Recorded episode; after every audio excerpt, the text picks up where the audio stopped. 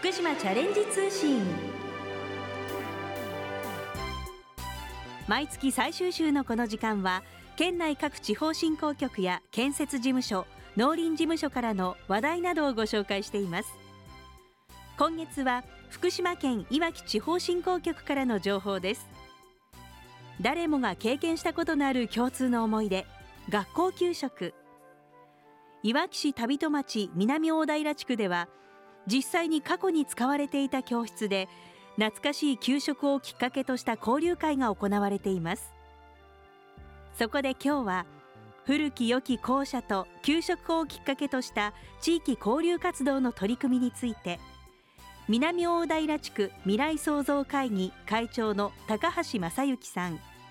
福島県いわき地方振興局企画商工部地域づくり商工労政課の山口佐和子さんにお話を伺います。はいはいみんな揃ったか？ちゃんと座ってるか？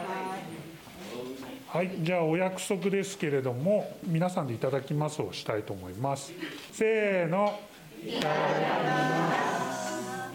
南大平地区未来創造会議会長の高橋正幸さんにお話を伺います。高橋さんよろしくお願いします。よろしくお願いします南大平地区未来創造会議というのはどういう皆さんが集まっていらっしゃるのか教えてください。はい。南大平地区未来創造会議は株式会社いわき高橋、まあ、割り箸の会社ですね。そことあと南大平地区の住民の皆さんで、えー、と立ち上げた地域活性化のための団体です。どういった活動をされていらっしゃいますか？えっ、とまあ主にですね、こう外から来るお客さん、地区住民の皆さんとのまあ交流を通してこの地区が活性化できないかなというそういう活動をしております。具体的にどういった活動があるんでしょうか？今回まあ開催している給食会はまあ昔懐かしい学校給食をまあ提供することを通して地区住民の皆さんと、まあ、外から来たあの一般のお客さんとで、まあ、和やかな雰囲気に包まれながら、まあ、いろんな交流が生まれればいいなっていうことで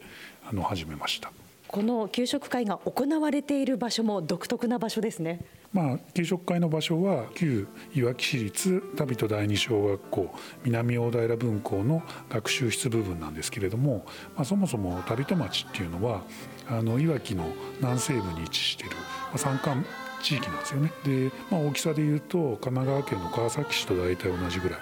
でで、まあ、人口が今1300人ぐらいしかいないのかな。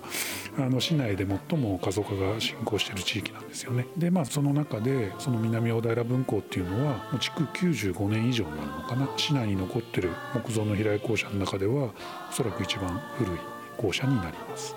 あの学習室で行ってるんですけどあの学習机をちゃんと揃え直して、まあ、その小学生用のねあの机じゃなかなかあの大人の方たち座れないのであの大人の方たちが普通に座れるサイズのを揃えて昔懐かしい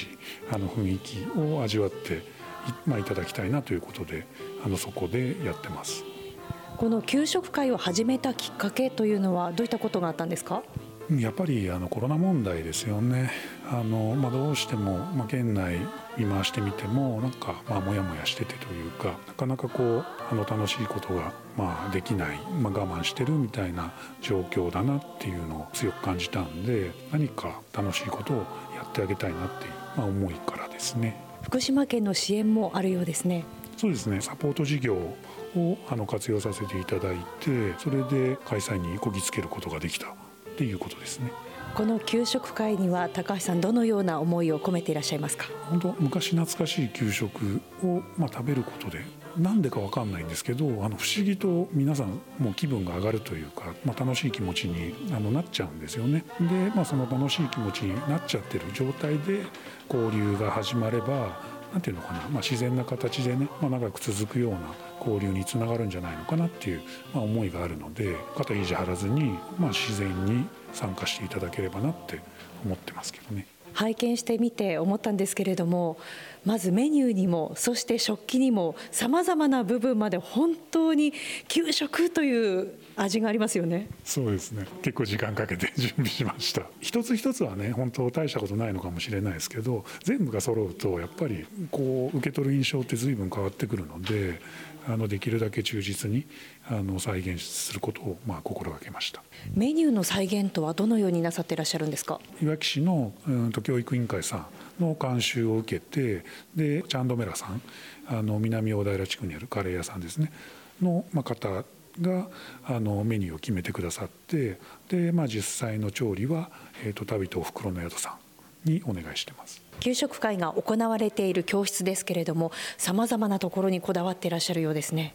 そうですね。あのまあ地区住民の皆さんのあのご協力もそうなんですけれども、まああの地域の高校生も協力してくれてて、黒板アートをあの名古屋工業高校の美術部員の皆さんが書いてくださったんですよね。非常に味がある黒板アートで感動しております。本当に地区の皆さんが協力して開催しているわけですね。そうですね。この給食会に参加するにはどのようにすればよろしいでしょうか？岩木高橋宛てに、えーとまあ、お電話いただいたりあとフェイスブックで、えーと、イベント開催のページ作ってるので、まあ、そちらからお問い合わせいただくか、まあ、どちらかで。お問い合わせなど詳しいことは岩木高橋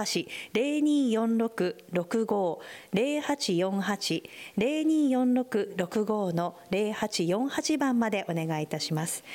さてこれからなんですけれども今後チャレンジしてみたいことどういったことがありますでしょうか？んと、まあ、この給食会はねあの全10回なんであとまだ6回あるのでねあのまずそこに参加していただいてあの、まあ、この学校の雰囲気合わせてね、まあ、十分に楽しんでいただきたいっていうことが一つとあとはここ、まあ、交流サロンって、まあ、元体育室なんですけどあのかなり広いスペースが空いてるので、まあ、そこを使って、まあ、物産展だったりなんかまあ個展だったりとかをあの開ければいいなと思って、えーとまあ、地域の皆さんに今ちょっと声をかけてる。段階ですね。これまで以上にこの地区が盛り上がってくるんじゃないでしょうか？もう現時点でもあの賑やかになってきてるなっていうのは実感としてあるのでもっとねあのお客さんがあのたくさん来ていただけるように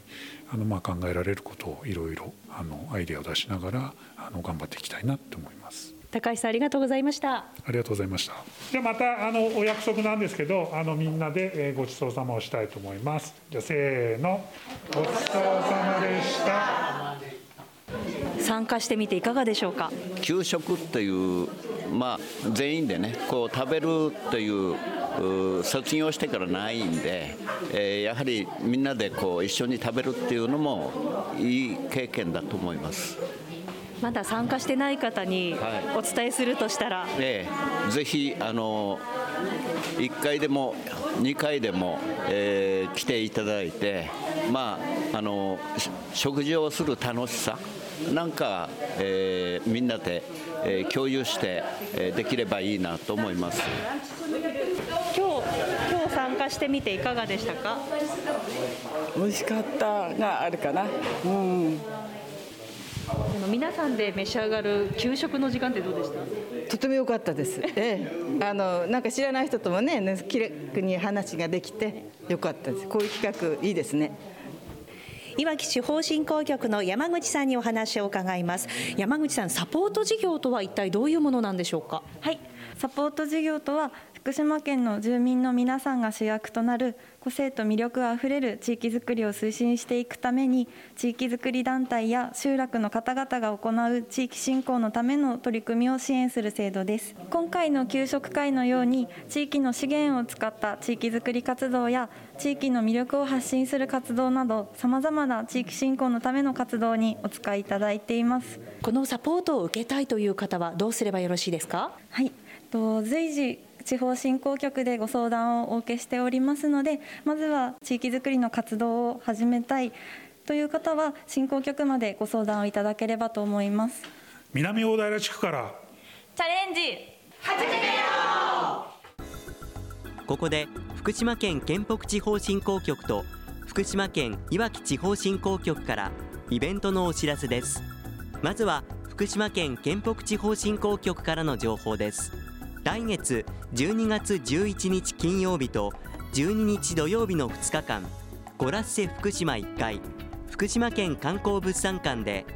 福島県北丸ごと物産展が開催されます。県北地方の8市町村が誇る特産品と食を通して県北地方の魅力を発信する物産展で当日は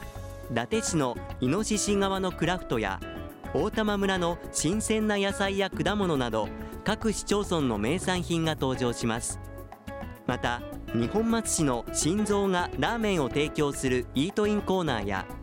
福島明星高校と福島商業高校が日頃の実習などの成果を出展するコーナーもあります。開催日は12月11日金曜日12日土曜日の2日間で開催時間は午前9時半から午後6時半まで。開催場所は JR 福島駅西口より徒歩3分コラッセ福島1階の福島県観光物産館となります。詳しくは県北地方振興局企画商工部。電話024-521の2658までお問い合わせください。次に福島県いわき地方振興局からのお知らせです。小名浜の新たな冬の風物詩小名浜クリスマスマーケットが来月12月19日土曜日と20日日曜日の2日間小名浜アクアマリンパークで初めて開催されます。小名浜のお店を中心にいろいろなお店が出店するクリスマスマーケットやクリスマスにちなんだステージイベントはもちろんスノードーム制作などお楽しみが盛りだくさんのイベントとなっています。12月19日土曜日は午前11時から午後7時まで。20日日曜日は午前11時から午後4時までとなっています。開催場所は小名浜アクアマリンパークです。